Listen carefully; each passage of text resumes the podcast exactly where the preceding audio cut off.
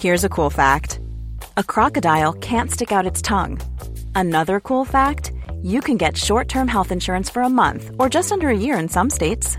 United Healthcare short term insurance plans are designed for people who are between jobs, coming off their parents' plan, or turning a side hustle into a full time gig. Underwritten by Golden Rule Insurance Company, they offer flexible, budget friendly coverage with access to a nationwide network of doctors and hospitals. Get more cool facts about United Healthcare short term plans at uh1.com. When you're ready to pop the question, the last thing you want to do is second guess the ring. At Bluenile.com, you can design a one of a kind ring with the ease and convenience of shopping online. Choose your diamond and setting. When you find the one, you'll get it delivered right to your door. Go to Bluenile.com and use promo code LISTEN to get $50 off your purchase of $500 or more. That's code LISTEN at Bluenile.com for $50 off your purchase.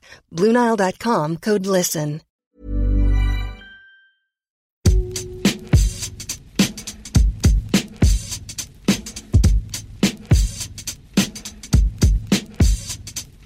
Hello and welcome to the Game Podcast from The Times. I'm Natalie Sawyer.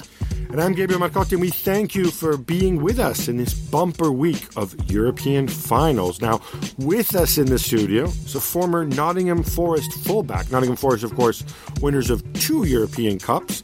Although, Gregor, I don't think you made the team that day. No, not my team, I'm afraid. and of course, he's also a columnist for The Times, Gregor Robertson. We also have one of the true connoisseurs of the European game, Mr. James Gheerbrant. And, best of all, the star of the show, joining us as he prepares to embark on his 12 hour odyssey to Baku, it's Oli Kay. Let's start then with the biggest game in European club football, the Champions League final taking place on Saturday night between Liverpool and Tottenham in Madrid. We're joined now on the phone by Paul Joyce. And Paul, by the time the Champions League final comes around, it will have been three weeks since Liverpool and Spurs took part in a competitive match. Is it fair to say that's not ideal? Yes, not ideal. I don't think. I think Jurgen Klopp's found the sort of delay in the between the last game of the season and this final a, a bit of a, a bit irritating. Um, I think Liverpool tried to organise a a game on Saturday in the Marbella training camp, but because a lot of the other leagues had um, already finished, the quality and, and range of opposition was was severely limited. So I think they ended up playing a Benfica B side, stroke under 23 side, and it was just sort of wasn't really even 45 minutes each half. It was a trimmed down version of that. So, no, I don't think it's ideal, the length of time, but at the same time, you know, we just need to get on with it, really. Obviously, we're taping this. I'm going to give away a secret here. We're taping this on a Monday. The one positive of, of this longer break is that there might be some some injured players or players who had already come back, but maybe you weren't sure if they could start. Thinking of Oxlade Chamberlain, yeah. maybe. Can you just give us an update as you understand it, and nobody's going to hold you to account here and say Joyce's thick. He doesn't know anything about Liverpool because you are talking to us on a Monday, and a lot can happen between now and Saturday. But on the lineup, any new people who might be available, um, and anybody who you think might make it into the starting eleven, specifically, I guess, in midfield and at the back. No, I think the key one for Liverpool has been around the fitness of Firmino.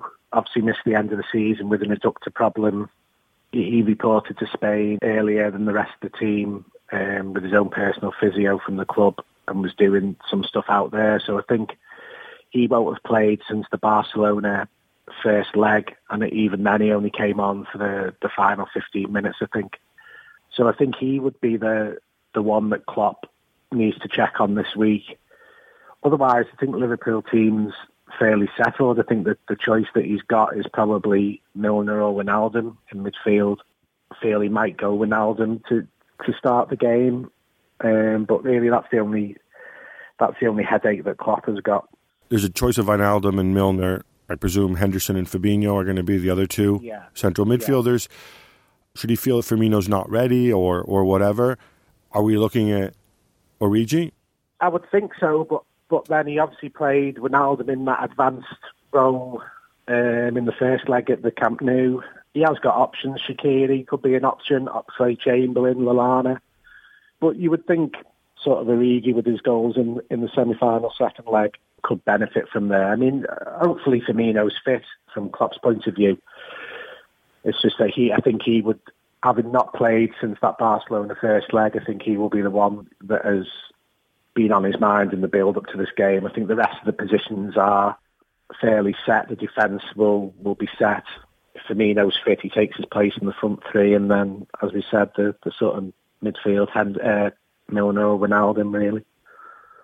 What about Tottenham then? There's always been a few questions over whether or not Harry Kane's rushed back from previous injuries, but Gregor, knowing how important this is for Harry Kane to be fit, you'd expect him to take part if he comes through all the tests uh, that are necessary. Yeah, I mean he's their talisman, uh, top goal scorer. He's the he's the one that I think he's going to play if if fit. Um, obviously, people have stepped up particularly Son and Moura when, when, when they've had to, when he's been injured during the season. But I think if he's fit, he's going to play. I think that's that's absolutely true. I, mean, I think if he's, if he's fit, he, there's no there's no real kind of debate. If Harry Kane's fit, he'll he'll play, and you know maybe if he's kind of ninety percent fit, then he'll probably start as well. What I would say is I think the absolute worst thing that Tottenham possibly could do, and as we've mentioned, there's been quite a long break leading up to the Champions League final, so he's had a lot of recovery time, and you know maybe he will be completely fully fit. But I think the worst thing Tottenham could do would be to start a sixty percent not really fit Harry Kane. I think throughout the season we've seen that this is actually a very resilient team that is more than capable of playing very well without Harry Kane. Maybe with the exception of the last month of the Premier League campaign, when everyone was knackered and they were probably prioritising the Champions League anyway. But if you kind of look at all the stats, the team in Kane's ab- absence, if you look at how they played against Ajax in the Champions League semi final when they absolutely deserved to win that tie based on expected goals and chances created and everything like that, and generated a ton of attack against a good team. This is a team that is not massively diminished by not having Harry Kane, apart from maybe in the sort of talisman sense, but then actually not having someone like Kane can psychologically be quite galvanising sometimes because everyone kind of steps up in his absence. But obviously, if he is fit, there's no debate. Joycey, painting very broad brushstrokes, hopefully you'd agree that of the two managers, Pochettino is the one who's more likely to do something tactical, change a formation, approach things differently. And we saw a little bit of that from Klopp, for example, in the first leg against Barcelona when he started Gomez or, or, or and obviously played Wijnaldum further up. But but generally speaking, would it be fair to say that Klopp is more likely to go out the best eleven play the way he plays, and Pochettino's the one who's going to maybe worry more about the opposition, maybe make an adjustment to try and find an edge? Yeah, I think that's fair. I think Klopp's. You know, I'd be, I'd be surprised if he. Well, I just don't think he'll deviate from four three three. I think in the games Liverpool and Tottenham have had recently, there's always been sort of spells where Liverpool have been on top and haven't really translated dominance into goals.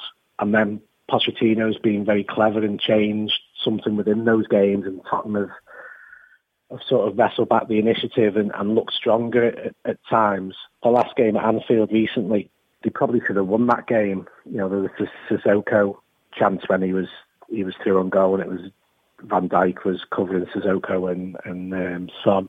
I think Pochettino is very good at influencing it from the sidelines. I think Klopp doesn't get enough credit for that as well. I think he's shown the season that he, you know, there was a lot of doubt at the start of the season about the departure of Buvac from his backroom staff. You know, the man called the brain, and he'd been with him for 17 years, and without him, Klopp was going to be bereft. And I think Klopp's shown this season that he's more than just somebody who fist pumps and and smiles and bear hugs. I think he, he's probably enjoyed being able to coach again a little bit more than maybe he did when Buvac was there. Let's talk a little bit more about Liverpool and their fullbacks. Trent Alexander-Arnold, what only Eden Hazard and Ryan Fraser had more Premier League assists. Then you've got Gregor, your namesake, Andy Robertson, uh, as well. What do you make of Liverpool's fullbacks, and how on earth do Spurs stop them? Well, first of all, they've been incredible this season. Um, I, I don't think there are many English footballers who are kind of as technically complete as Trent Alexander-Arnold.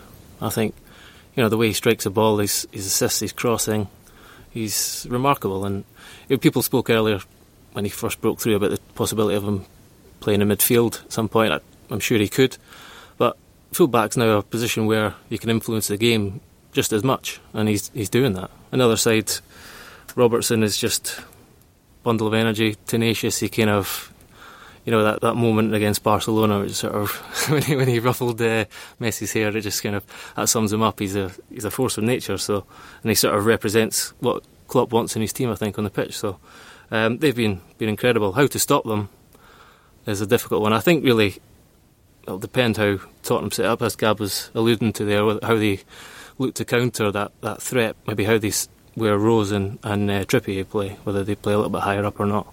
Um, would a way? I mean, I just from your position, having played as a fullback, because I'm not saying you're going to do this because it might be too attacking or, or whatever, but we've seen him play four three three with with Eriksen and Ali in midfield out of necessity, right? So presume it's a final might be more conservative, but if he did line up with Son and Lucas Moura wide and Harry Kane central, wouldn't that naturally pin these fullbacks back I mean, it's hard to see them attacking the way they do if you know that you've got those two guys behind you.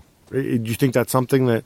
Yeah, you know, I was thinking about that earlier, and, and maybe Harry Kane dropping off. Yeah, I mean, it depends who, who's in the ascendancy and who starts the game better and that kind of thing. Because at the end of the day, they, they're going to have to defend with them. They're going to have to track them back. It's, it's a, that's the way it is these days. You can't have someone just stand high and wide and, and hope that the, the fullbacks don't attack. No, but I mean, work rate isn't really a problem with Son. But um, just even just just use a fullback. If you knew you're playing against a team that, that has a winger and you're supposed to attack, even if he doesn't track you, the idea that if one of your teammates loses a ball and it's a quick out, and then all of a sudden, you know, you're caught up the pitch and he's he's on the shoulder and running at your big slow central defender, that, does plant a yeah. seed in your mind, right? Absolutely, yeah, yeah, that's a possibility. Um, uh, that certainly would seem to be and a more attacking approach than, than if you just played two fullbacks and, and hoped that that was going to. It puts a lot of strain on the midfield if he does that. And you're asking Ali to go and, and help out with the holding midfielder, who I would assume would be Sissoko, right? Because Pochettino does occasionally throw you curveballs that you don't expect. Well, I think it's, it's interesting. I think we saw during the, the Liverpool second leg against Barcelona, I think one of the the real key features of that game on the Barcelona side was obviously that they didn't have Ousmane Dembele, and that for me was a player that they massively missed because you just didn't have any kind of pace. You didn't have that threat of pace on the counter, and so that to me is why I guess Son is probably a more guaranteed starter than Lucas in this final, and I think Son is absolutely key because he's got that pace. We, assuming that he plays kind of on or from the left, we know that Klopp must have to some extent some concerns about Trent Alexander Arnold as a kind of defensive player. That presumably is why he played Joe Gomez at right back in the in the Nou Camp. So I think obviously you would imagine he's not he's going to play Alexander Arnold in the final. So for me, Son versus Alexander Arnold could be an absolutely key battle in this in this match. Well, what we do know is that both managers come into this uh, final having not won a trophy with either Tottenham or, or Liverpool, respectively. Or so anybody ever in Pochettino's case, as, Indeed. as his enemies love to remind us. Indeed, but Gab, someone is going to break their duck then. Yeah, and look, you know, I'm in Camp Poch on this one. Like, you know, trophies are for egos. That's not how you judge a manager's work, and and I know people are going to come out of the woodwork and say, you know, the, the usual Neanderthal points, but I think it's true. Obviously, it's nice to win a trophy. It's important to win a trophy. Obviously, this would be Tottenham's biggest trophy since they did the double in 1961. And in fact, if you're of a more European bet, you might say this is actually bigger than the double that they won in 1961. Yeah, it does move the needle and it does generate incitement and it's important for the club commercially and whatever. There is that weird story about you know the whole Pochettino I might leave angle to it as well, which I find absolutely fascinating. And if Pochettino wins the European Cup and he says, "Okay, my work here is done. Time for a new challenge. I can't take the club any further than winning the biggest trophy in club sport in the world." I just wonder. I mean, do, do we do we believe that this is even a possibility? Or But isn't that going against what he was saying about trophies are for ego? Surely there is more to do. if you win the Champions League, surely you think this is where I'm going to start and kick on. I mean, look, I honestly don't know what he's going to do, and I completely agree with you. But he's already made them into a team that can uh, challenge for the for the Premier League title. He's done that already, right? They challenged Leicester for the Premier League title and came up short. There's a reality there, I think, with some of the contracts of some of the players, like Christian Eriksen, um, like Alderweireld. There's a reality there that Manchester City and Liverpool are in another stratosphere right now in terms of resources that Manchester United can be. I don't know. I would you be tempted if you win this? Would you be tempted to move on, Gilbert, if you were Poch? Well, I think I guess the other kind of aspect to this is the sort of the the landscape of the kind of big jobs in Europe, and from that point of view, I'm not I'm not sure what the obvious opening for Poch is. Obviously, we Barcelona is one that seems Yeah, like it may become available. probably not gonna happen, He's repeatedly but said that obviously, he won't do that because of his Espanol loyalties. Tuchel has just extended at PSG. I guess Bayern isn't a completely open and shut case, but you would imagine that them winning the cup makes it more likely that Kovac will stay. Juve, I guess, is a possibility that could be I think Juve is the obvious one. Could be in play. Or even Bayern, even with Kovac winning the trophy. I think if Bayern see a better option, which you would have to consider Pochettino to be, they may be pushing this. I, look, and it might be that it's something Pochettino does to get more leverage, more assurances um, from from Levy. We we have seen him do this before. And look, please, Spurs, Spurs fans, please don't have a go at us like when he was being linked with United. Like he's really good. I'm going by what he said. It would be great to see him back, but it is true that even with the new stadium, I think Tottenham's job just keeps getting more and more difficult every year. I think the deciding factor more than whether he wins this trophy or not is what investment he gets in the summer. I think, you know, it can't go on like it has in the last two windows or even close to it. So I think he's going to need investment, and I think the club know that. So they'd be mad not to.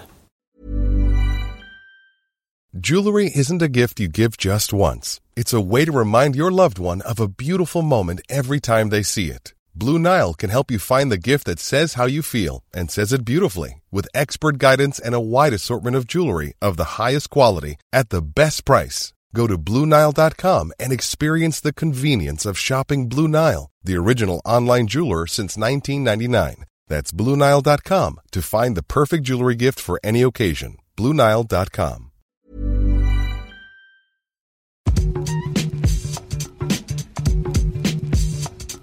This season, with your subscription to The Times and the Sunday Times, you can watch every highlight and every goal from every game in the Premier League. It's just £8 for an eight week trial.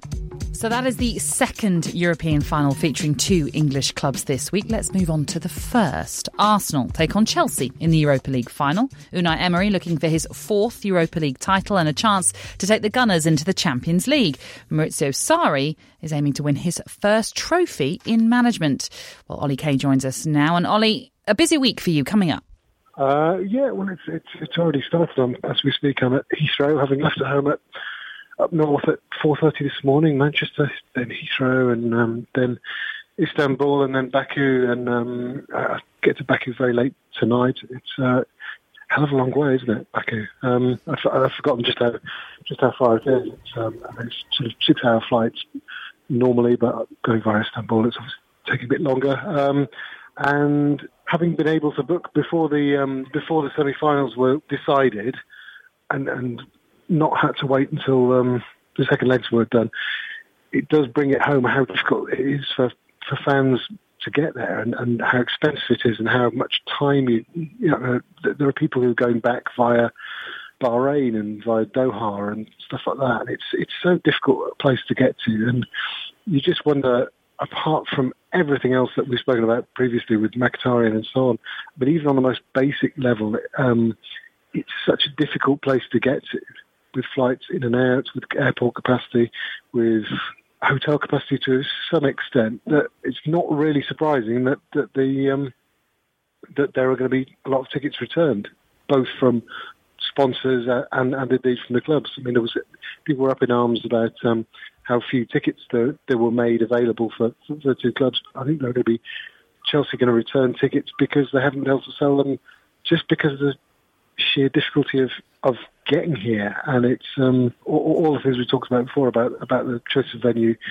I don't think this is a an experience that um, too many people are going to be looking back on with um, with a, a great sense of a job well done by UEFA. I'm absolutely not saying that the location makes it impossible to have it there because you know it, it's it's as far from Britain as you can get in Europe. But that's that's not a problem because the British Isles is an outpost anyway. So we shouldn't be thinking, well, you can't have final there because it's it's six hours flight from from from Britain. But it's it's just it's just stupid to have people going so far, and if it's it's stupid to have journalists going going so far and, and chalking up so many air miles and you know carbon footprints and so on. It, it's it's it is stupid, and I I totally agree with the piece that James. Um, wrote on the um, on the Times website last week, where he suggested that the perfect solution is to revert to the old-fashioned UEFA Cup um, model, where where they had two-legged finals, one home, one away. I mean, people said, well, that's not great for away fans. Well. if they win it in the second leg and there are two of them, 2,000 of there to see it, well, that's all there are going to be of Chelsea on um, on Wednesday night. The build-up has been mired in controversy around the venue of Baku, as Oli has said, and much of it surrounding Henrikh Mkhitaryan as well. Gab, for those that aren't familiar with the political background, what's going on here? So Mkhitaryan, of course, is from Armenia, where he's a he's a national hero. There's an area sort of along the border between the two countries. I remember growing up, I heard it referred to as the disputed enclave of Nagorno Karabakh, where I think uh, it's an Armenian enclave politically in Azerbaijan.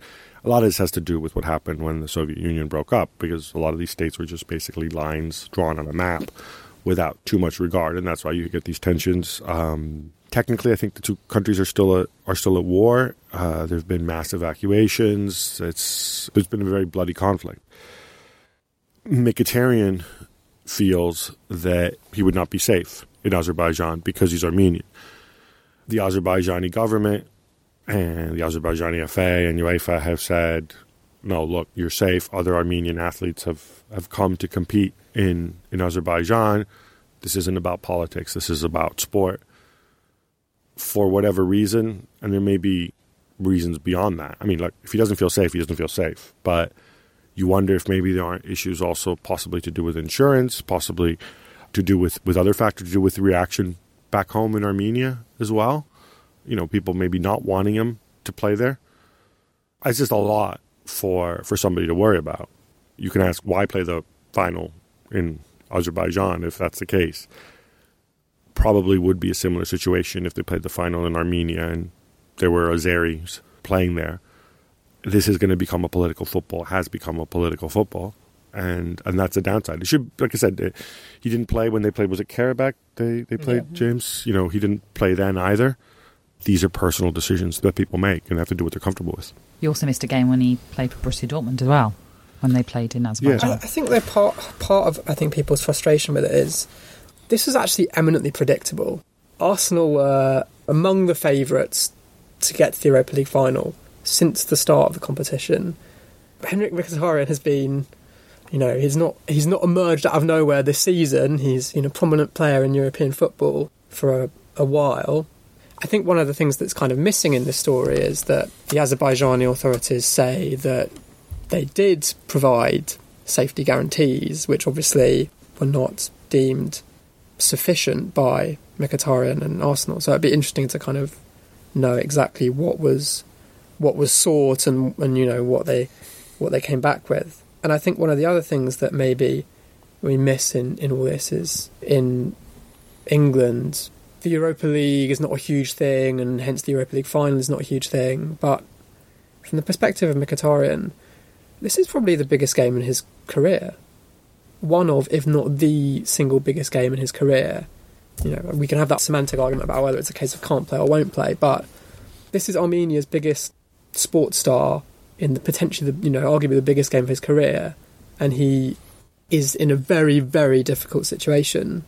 And I think we should point out that you know, last year the Champions League final was was in Kiev, uh, in in Ukraine. We could have easily had a situation there as well, where a Russian club or even just a Russian player yep. and the top club reaches the final. I think th- these are the tricky things that that you have to navigate as an organization because you can also make the point and say, all right, so, okay, so you countries that we deem to be security risks for certain individuals, a very small minority of individuals who actually play professional football and a very small minority of clubs, you guys don't get to host competitions, right? I mean, that would be that would be the counter argument to it. We obviously know that there is difficulty in, in fans getting to the game, uh, as well as this Mkhitaryan issue. Some have suggested that two clubs should have boycotted this game. Gregor, do you think that would have been the right solution? Uh, when the, the, news first broke, it was tempting to think that way, but I think, as the guys have articulated, there's there's enough sort of issues around this and, and kind of complications. It's not it's not straightforward. You know, it's ultimately Mkhitaryan's taken this decision himself with valid reasons. Um, I think really it all, all comes back to Azerbaijan being granted the final in the first place. I think if if if Gab's right in saying that they're at war with another, it's probably a, technically. I don't think the you know the armistice hasn't been. That's a, it's a good place to start. I think that's probably a good clue to, to not hand a country a, yeah, a final. No, I, what what I would say about that though is that you know not that long ago in the 80s and 90s you could have depending to what degree you stretch a definition of at war, right? So Nagorno Karabakh is the opposite end of Azerbaijan. You could have made the same point. Well, surely we can't have anything at Wembley because there's war in Northern Ireland, right? And there's troubles and there's people blowing things up. So, might be a valid point. Right. you, you, think so? I think so. Yeah. I think if there's possibly a threat, then then you don't host a host a final there. It's, a, it's about people's safety, players and fans. Really, the whole thing, unfortunately, gets completely politicized. Right? I mean, imagine the Azerbaijani minister for tourism, you know, popping up and saying like, "These are the crime statistics in Azerbaijan. These are the crime statistics in London with knives and terrorists and whatever." And and look, we are much safer. So you know you English people get off your high horse, and then and you don't know where the truth is, what the logic is. You know, I, I just think where there are minimum security guarantees in place, and there are in Azerbaijan, you just have to respect individual decisions of people who don't feel that they're comfortable be there and say, you know, I'm sorry. I mean, to me, that the Petr Cech angle to the story. Well, that's what I wanted to come on to next. He's equally remarkable. Mm. So, uh, Petr Cech, he has been Arsenal's Europa League goalkeeper. He's retiring after this match, and reports suggest he'll then be joining Chelsea in a sporting director type role. So, Gab, you're intrigued by it. Do you start Peter Cech? It's funny, we had a very similar situation in Serie A at the end of last season, and this was with a player where um, De Vrij, who was at Lazio at the time, the Dutch defender, he was out of contract, and news emerged that he'd agreed to join Inter Milan the following season on a Bosman, and then they were playing Lazio on the last day of the season for a, place in the Champions League, effectively. So you know the question is, what do you do in those situations? And he, he he made a sort of terrible error, didn't he, in that game? Yeah, that's the way it was oh, depicted. I mean, he also he also came very close to scoring as right. well. So you know, I, I, don't think anybody's doubting his integrity. But the idea no, is, do you put somebody in that position? Now, it's even more extreme, I think. I think there than Peter Cech. What I'm really surprised at this is, I don't know we get all high and mighty and tapping up and whatever. I got to know Peter Cech the, the tiny bit. I, I think he's a phenomenal pro and a phenomenal person. But this is really, really bad judgment on his part to speak to them. I mean, assuming he has while he's still under contract. While he knows that, you know, forget the Europa League final, but they're going head to head with Chelsea for, for a spot in the Champions League, let's not forget. So unless he somehow knew that, unless Emery had told him, you know, in a squeaky voice that, look, you know, you're not going to play again the rest of the season, or he sought permission from Arsenal, which which he may have done, and that would be a classy thing to do. I, I hope he did that because otherwise he's really putting himself in a in a really unpleasant position. So would you start him? No, I'd start Leno. Okay. I, I, wouldn't. I wouldn't. I, I, don't think it would be fair to anybody if Cech makes mistakes. I think Leno's. Well, Gheerbrant's going to tell us that Leno's a better goalkeeper, well, right? And he is, yeah. Yeah, uh, yeah. I think Leno has. Uh, Leno has been really good this season. and, and Emery obviously thinks he's a better goalkeeper. So I, I think you know, as I said, unless Petr Cech went and, you know, to, spoke to Raul Sanllehi and said, hey, look, I'm retiring. Chelsea might be offering me a job. Is it cool with you if I go talk to them? And if Arsenal say fine, then that's different. Mm-hmm. If he simply did this without alerting Arsenal, then I think Arsenal are more than entitled to say, sorry, Peter, you're not playing in this game. Gregor, what do you think? I agree. I think if you if you to ask Peter Cech, we all know what the answer is. He wants to play in his last game, and, and he'll say that it's not going to affect him. He's been in some pretty big pressure games and situations before. Um, but it's going to add a little bit of pressure, a little bit of kind of needle to the to the game. Um, so it's ultimately Emery's decision, and I think the safest one is to is to start Leno. Yeah, it's kind of an interesting debate anyway. The whole issue of whether you should, if you have a cup goalkeeper and a league goalkeeper, whether you should just chuck your cup goalkeeper when you get to a big final. And we actually know, because obviously Emery has a long history in this competition, that Emery doesn't do that in general. Um, I think when he, he coached Sevilla to three consecutive Europa League titles, and I think David Soria was the cup goalkeeper, and I think Sergio Rico was the league goalkeeper, and Soria played in the finals. People say, you know, well, it's, you know, it's a huge match. Why wouldn't you start your best goalkeeper? And I've always been kind of slightly sympathetic to the idea that you should show your cup goalkeeper a little bit of loyalty because if you want to have two decent goalkeepers, if you want to have, you know, if you want, as a club, you want to attract a high quality backup goalkeeper, obviously you need to sort of offer them certain assurances that they're actually going to play in meaningful games. And I think if you don't give a you know your second choice goalkeeper the rewards of you know having played an entire tournament, then playing in the final, it sort of diminishes the offer that you can make when you're sort of recruiting a backup goalkeeper. Um, Although this backup goalkeeper is retiring from football, so Yeah. you could take a bit more liberties with of that. course, I mean, and yeah, like I mean, you know, em- exactly. Emery could just say, well, he, you know, he's not going to be part of the club next season, so you know, he could just be completely Machiavellian about it and pick. I mean, of course, he, he, he could do that. I thought it was kind of interesting as well. Emery's press conference before this. I'm assuming, I, I think they're doing another one, but he he did one last week at the Arsenal training ground, and he was really kind of animated and impassioned on the subject of Petr Cech. Much more so than he was about the subject of Henrikh Mkhitaryan not being, you know, not playing in this final. Going on about he's such a great guy, you know, he's such an amazing person, you know. Do you know he can speak Russian? I didn't know that. Wow, what a cool guy! He plays the drums, amazing. Which, I mean, honestly, is like it's the most impassioned Emery has been all season. Yeah, seriously, no. I'm, I'm, really shocked because Emery's press conferences are absolutely dire. He's one of the least pleasant people to listen to when he's front of mic. Maybe he's good company at dinner, but I. And, and so he went. He went all out. He got. He, he became fun. Unai. yeah, exactly. Uh, Let me ask you, James, because you've written a piece uh, about Mesut Ozil in the Times. Who is he then? Because you've really got to know him, haven't you? Who is he, and will we see him on Wednesday night? No, I, I think what's what's really interesting about Özil and the kind of reason for writing the piece is when he won the World Cup uh, five years ago in 2014, he was really kind of seen as the sort of the real the poster boy of a very multicultural German team, and there was a lot of kind of you know social significance attached to him. And obviously, what's very interesting now in the sort of final stage of his career is that that kind of importance has materialised in a completely different way because obviously last year he explosively withdrew himself from the German national team, making allegations of discrimination and essentially racial discrimination against the German Football Association, but kind of also more widely the media and I guess in general society itself. So it's kind of fascinating what Ozil's legacy will be and how he'll be remembered. And I think the kind of whole issue of his sort of his identity is incredibly complex.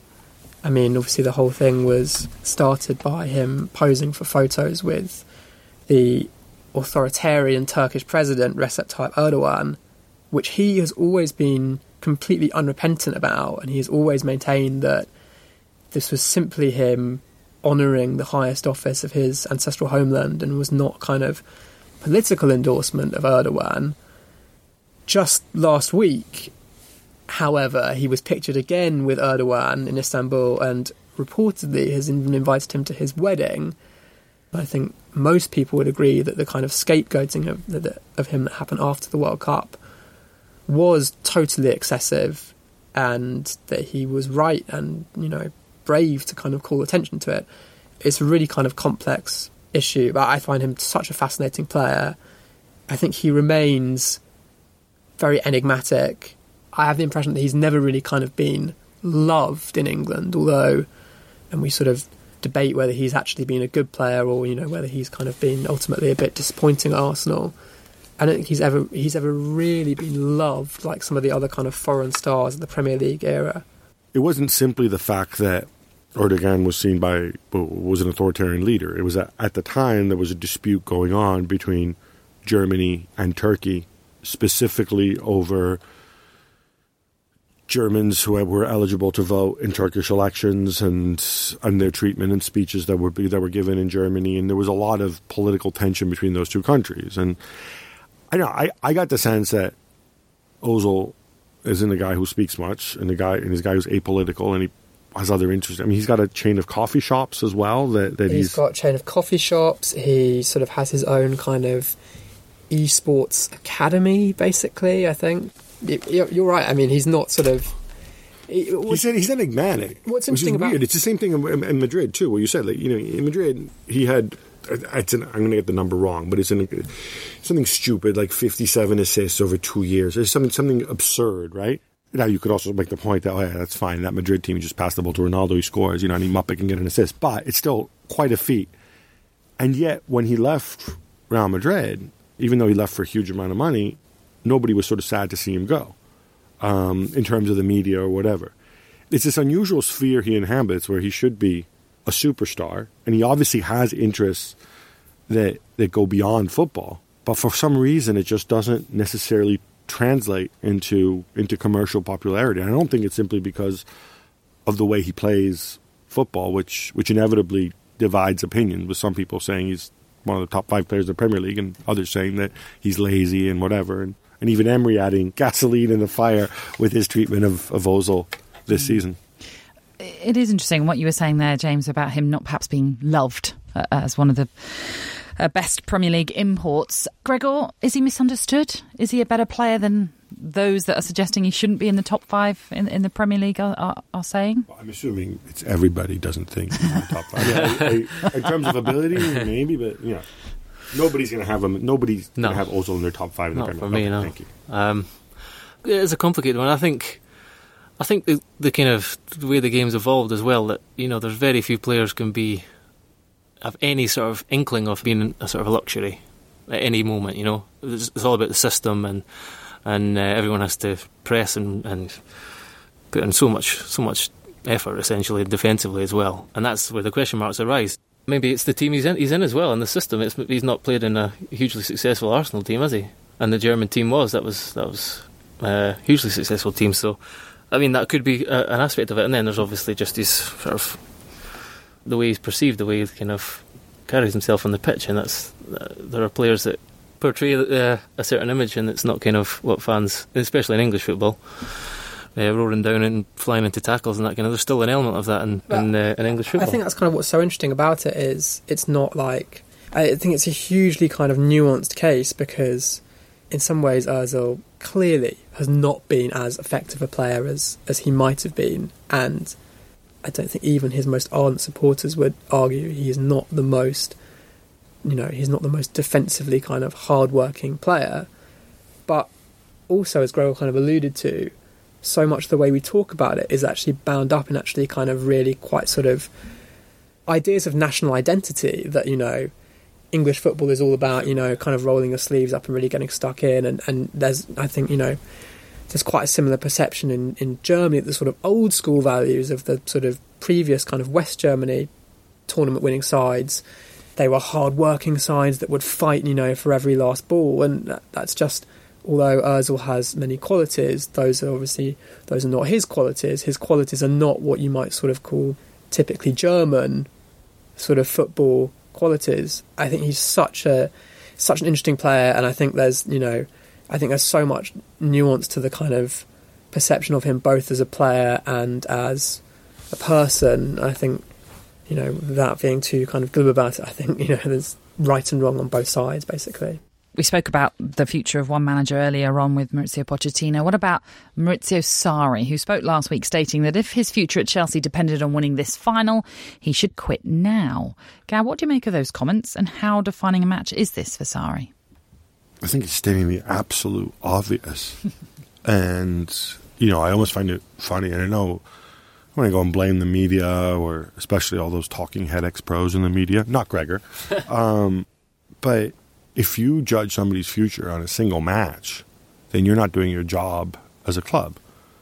There's many different ways that you can win a game or lose a game. If you think somebody should should replace Sarri as Chelsea manager, then this should make no difference whatsoever. Uh, a single game. He's obviously been heavily linked to Juventus, which would be absolutely extraordinary in terms of the, the departure for, for Juventus from how they've operated before and Sarri's own history as a former Napoli manager. I don't know. I'll believe it. I'll believe it when I see it if it happens. Um, but I mean, I think he's already ticked the boxes that he needed to take for this year. He hit his objectives. They finished third in the table. They reached two finals. They lost one on, on penalties while playing really, really well, I thought, against Manchester City, who were the best team in England. And there's going to be presumably some big upheaval at Chelsea over the summer. And he's somebody who generally works with what he has at his disposal. You know, he's not the most pragmatic. He thinks he can go and he can teach his football and turn Ross Barkley into Marek Hamsik and whatever else. So, I, to me, it wouldn't make any sense for Chelsea to sack him. From from his perspective, if the Juventus offer is real, if they're willing to to go and pay Chelsea compensation and take him, then then obviously you think about it. All right, that's all we've got time for today on our bumper UEFA competition final podcast. Many, many thanks to our excellent guest today. It's a pleasure to have in the studio James Gheerbrant and Gregor Robertson, and also down the line, Oli Kay on his way to Baku and Paul Joyce in beautiful downtown Ormskirk. Remember, you can subscribe to The Times and the Sunday Times to enjoy award winning journalism online and on your smartphone or tablet. It is just a pound a week for an eight week trial. Search The Times subscription for more information. And I'm going to be back next Monday with reaction to that Champions League final. The game is brought to you by The Times. For more information and more podcasts from The Times, head to thetimes.co.uk.